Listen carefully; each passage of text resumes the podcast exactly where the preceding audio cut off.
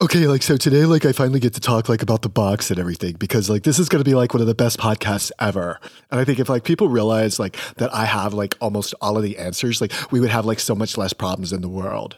But people just don't like listen to me enough. And so like today I get to like talk and talk and talk and talk as much as I really want to. And it's going to be like an amazing podcast because I'm on it. And my voice is so beautiful. And you're just going to have so much fun listening to my voice. You're a fake.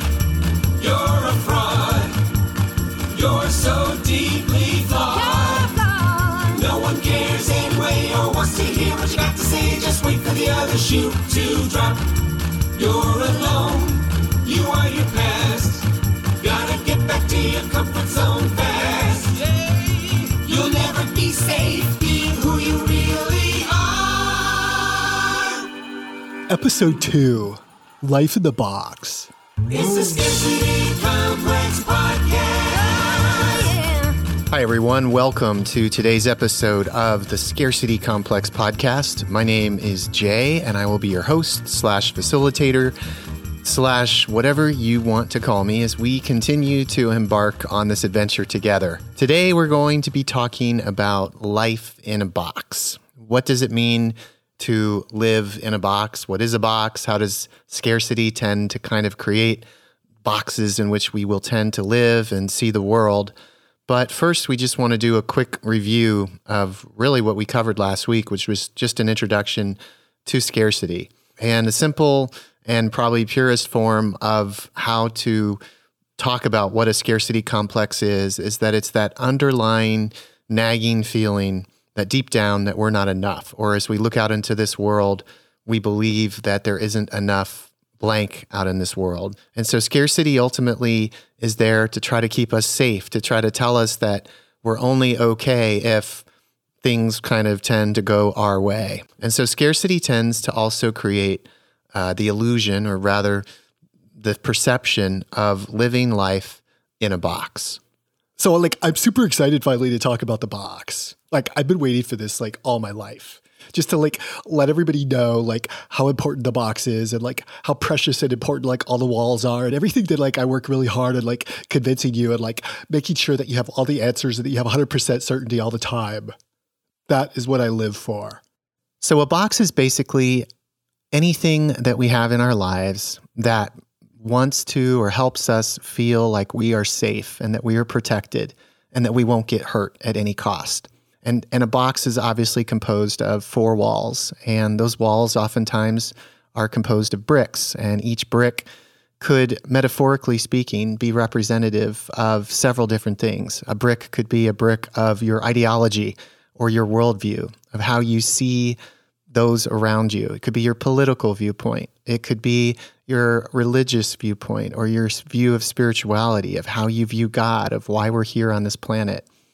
That's one type of brick that can be on the wall. Other bricks could be bricks of experience, of ways that you've been hurt in the past by other people. And so you know that this experience means pain. So you're never going to open yourself up to that kind of experience again because all it means is getting hurt. Or it could be a brick where you had great joy and you had great pleasure and you put that brick up and you say that's the only thing that I'm ever going to experience and will allow into my life. Those are all kinds of different bricks.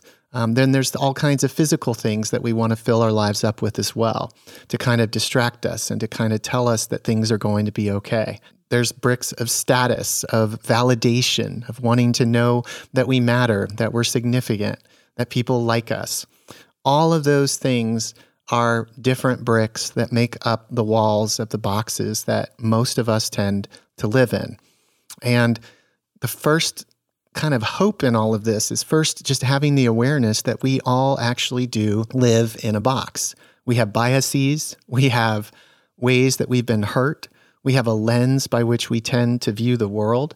And more times than not, it is influenced by this idea of scarcity, this idea that somehow at some point we aren't enough or that there isn't enough blank out into this world.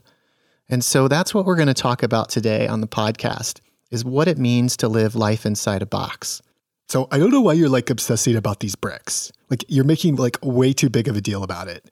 The bricks are just like things that like make up a wall, and the wall is there to protect you. And that's like really like all anyone ever really needs to know. And like I'm like basically like always working behind the scenes to make sure that like nothing ever gets through that wall and that those bricks remain intact at all costs. So I think you could kind of like like lay off a little bit on this whole idea like that maybe some bricks or whatever need to be questioned. Like no, Every brick is there by intention and by design. I put it there and we work together on this. So you better not go around trying to tell people they need to like start dismantling their walls.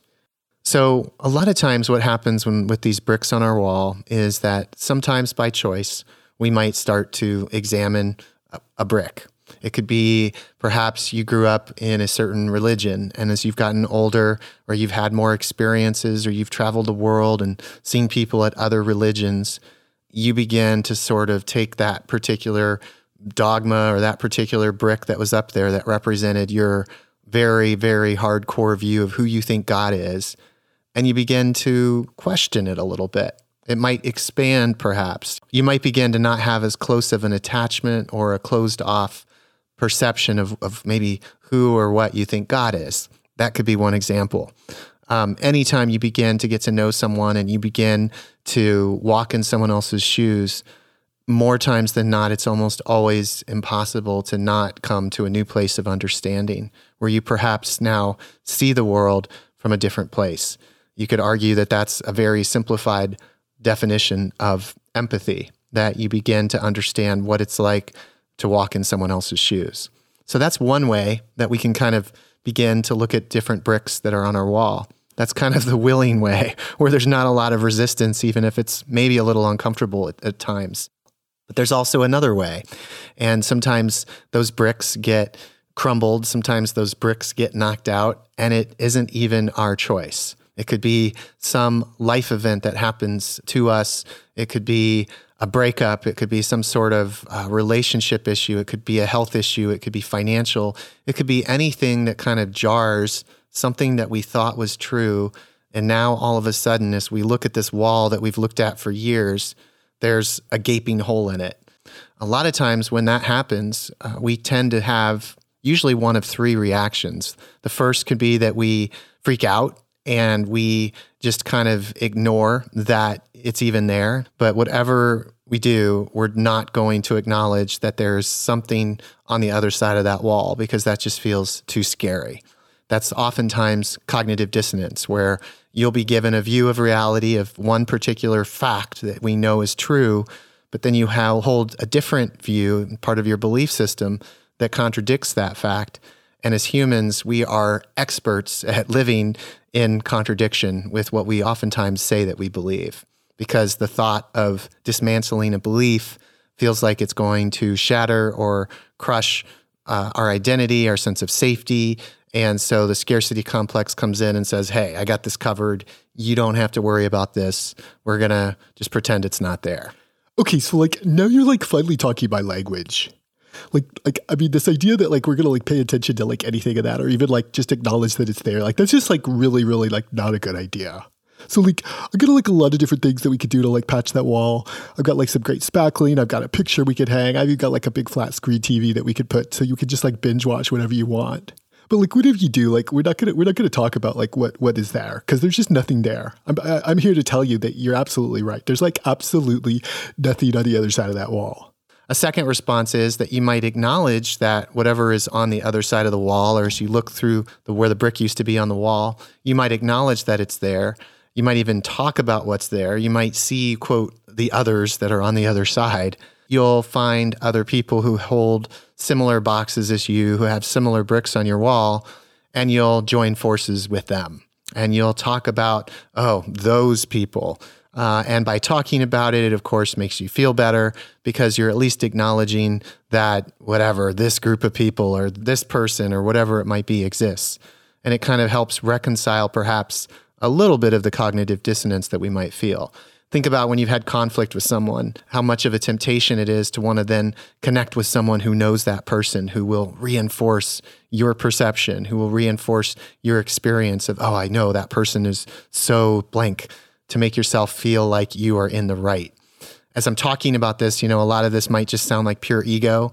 There's all kinds of words that we can use to describe this. I again like the word scarcity complex because I think it gets more to the root behind ego, the root behind why we want to feel safe and why so many times it's difficult for us to even acknowledge that we're wrong because we ultimately are afraid. We ultimately deep down are afraid and we want to know that we're enough and that everything is going to be okay. Of course, things are going to be okay. One of the reasons that things are going to be okay is because you're going to find like enough people who like believe what you believe. And if you like only surround yourself like with those people, then like you never ever ever have to worry about any of these walls coming down. And like, yes, there might be like, I don't know, like other people or other things or whatever it is that's like on the other side of that wall or whatever that, ugh, whatever that stuff is coming through that wall, that light, whatever it is. But as long as you have enough people around you, you don't have to worry about any of that. You can kind of like collectively like just know that like all those people are like just the ones that need help, but not you. So that's the second scenario that we acknowledge it, but that we kind of group together with people and we let whatever that is on the other side be, but we're going to kind of judge it and we're going to talk about it from a distance. The third scenario is probably even a little bit more on the action side where you not only have gathered with quote a group of people who believe what you believe, but now because you see something new, it could be something that is changing in our world today, that is viewed as a threat. And so instead of acknowledging and accepting that change is always happening, that our world is always evolving, what happens? People try to what? They want to keep everything the same. So resistance comes in. And you say, well, we're going to do everything we can to prevent the world from changing. We're going to pass laws. We're going to, whatever it is, we're going to try to silence these new voices because we're feeling like we're the persecuted group right now. So not only are you being persecuted, but like all you have to do is like just look back and know that like you have history on your side. And history has like never been wrong about anything. Like if you have like hundreds of years of history on something, then like there's just like absolutely no way you could be wrong. So all you need to do is just like point people backwards and like you don't have to worry about any kind of change, okay? And that's pretty much how we live. So we make judgments about people and we make judgments about people over the tiniest things now. And the reality is is that oftentimes we won't even acknowledge that we judge. We're in denial of our judgmentalism. We think we are the most oftentimes compassionate, merciful human beings and it's everyone else that is judgmental and harsh in this world.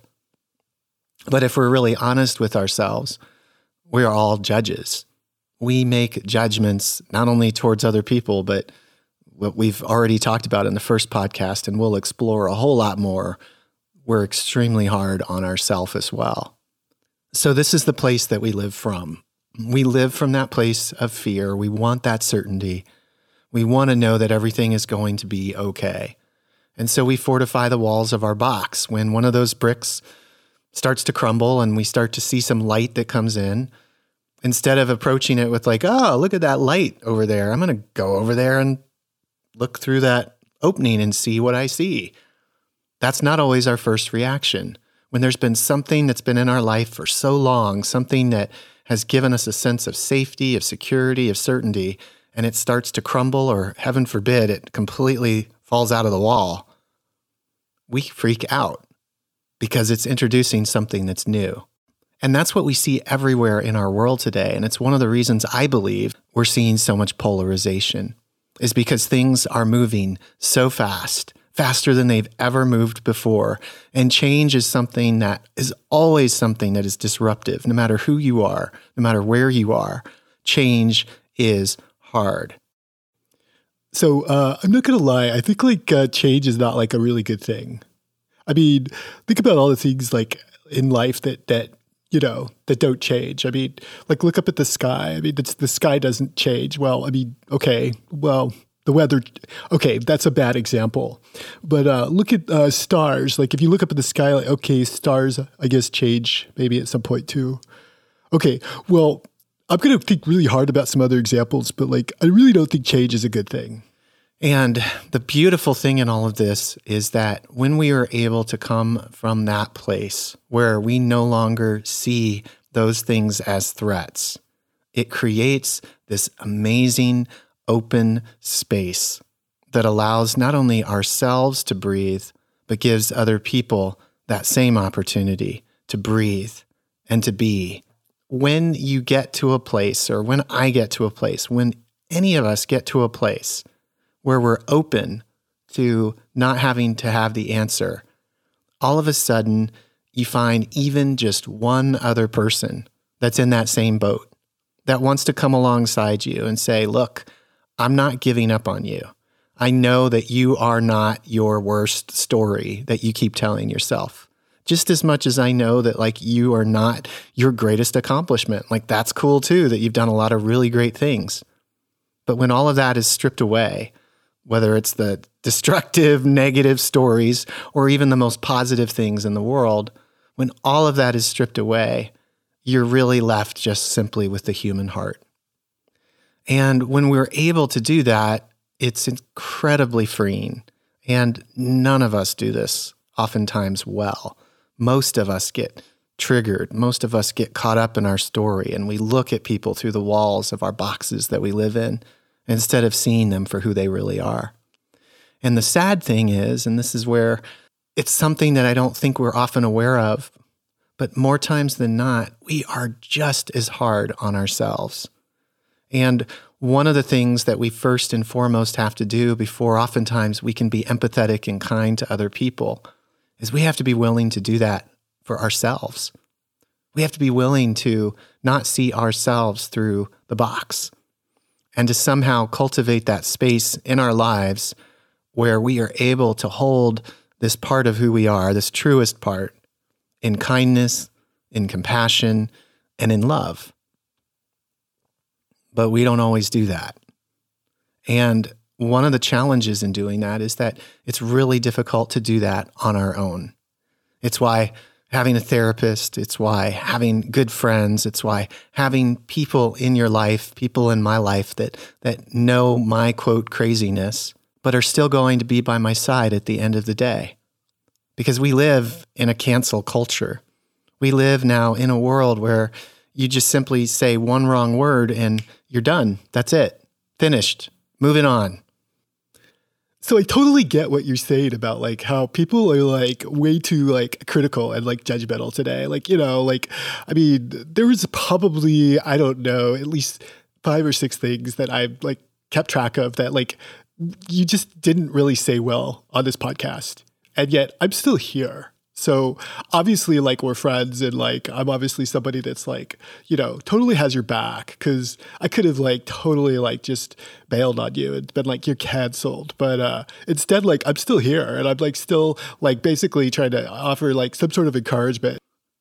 And the irony in that is we can't do that from the corners of our boxes.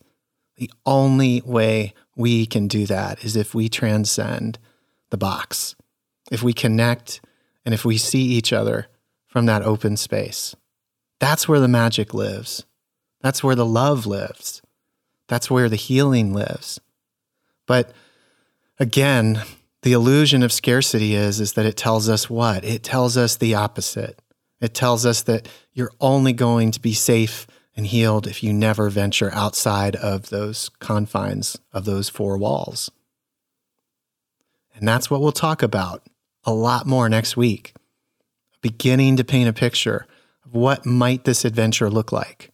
What does it really mean to say yes to your adventure? And what does it mean to know that you're not doing this alone? Because one of the things that keeps us from saying yes is this fear that, well, I'm all alone. I don't have anybody that's going to help me in this. And we're going to talk a lot more about how that is even an illusion that there's so much more connection than we really understand or we know. So that's the opportunity is what if we started listening to new voices? What if we started listening to the things that deep down we wonder can this really be true? Could we really live in a kinder world? Could I really be more loved, more connected, more whole, more complete than I actually realize? That I can tell you the answer on. And the answer is yes. I can tell myself that answer, but I don't believe it half the time when I say it. And that's why we need each other. That's why we need a witness. That's why we need people that will come into our lives and bear with us when we're in our own version of crazy. That's the beautiful thing. And it's something that, quite frankly, only is going to happen as we connect in real life with real people. It's not going to happen through social media. It's not going to happen through these one dimensional channels that basically constrict and confine the energy of who so many people are. It's only going to happen as we take risks to connect and where we take risks to be seen as we see other people. Okay, so like now I think you're totally like uh I don't know, oversimplified. I mean, first you're like saying like, oh, you know, like you got to go out the box, and now like you're saying like, I don't know, that things might be limited, that like we can't like just connect only like through technology, and I just like I don't I don't know, like, and you like seem like so anti logic and like like I'm just telling you, do not leave the box. Like to do like half of like what you're proposing is just like really dangerous. I think like you should just like stay here in the box with me and like, you know, and like, I don't know, we got each other, we're friends, and uh, you know, I got your back. So that's the place where we live. And if there is an adventure waiting for us, again, I don't know what that adventure looks like for you. You don't know what it looks like for me. But what happens if we begin to say yes? What if we all start from this place of acknowledging, wow, I'm scared. There are things in my life that I want to do. There's parts of me that really want to play and want to be expressed in this world, but the thought of that terrifies me. Well, great. You're in great company because that's how I am. So you have at least one other person who feels the same way you do. And I promise you, there's other people listening to this podcast, and there's other people who aren't listening to this podcast who feel the exact same way. It's actually a really great sign of strength to acknowledge that you're afraid. We're told that that's a bad thing. I can't be afraid. But it's actually a beautiful thing to be able to acknowledge and embrace because that's one of the biggest first steps and one of the greatest keys of beginning on this adventure together. So, wherever you are today, whatever you have going on in your life, I hope that you will have taken some small little measure of encouragement from this, of knowing that perhaps you're a little less alone than you thought you were when you first listened to this episode, or that you're a little less crazy than you thought you were. So, thank you so much for listening today. And if you have resonated with this podcast, please feel free to share it, subscribe, leave a review, tell others about it. But more importantly, uh, feel free today to be you. Know that your greatest offering, your greatest gift to the world today isn't more accomplishments, isn't doing all these things to make yourself feel better, but your greatest gift that you can offer the world today is the simple gift of getting to be who you are, of knowing that that is good enough. Doesn't matter if 10 people see it, 100 people, or no one. Could just be a tree in nature that you sit with because you are okay exactly where you're at right now. Thanks so much for listening and hope you have a wonderful day.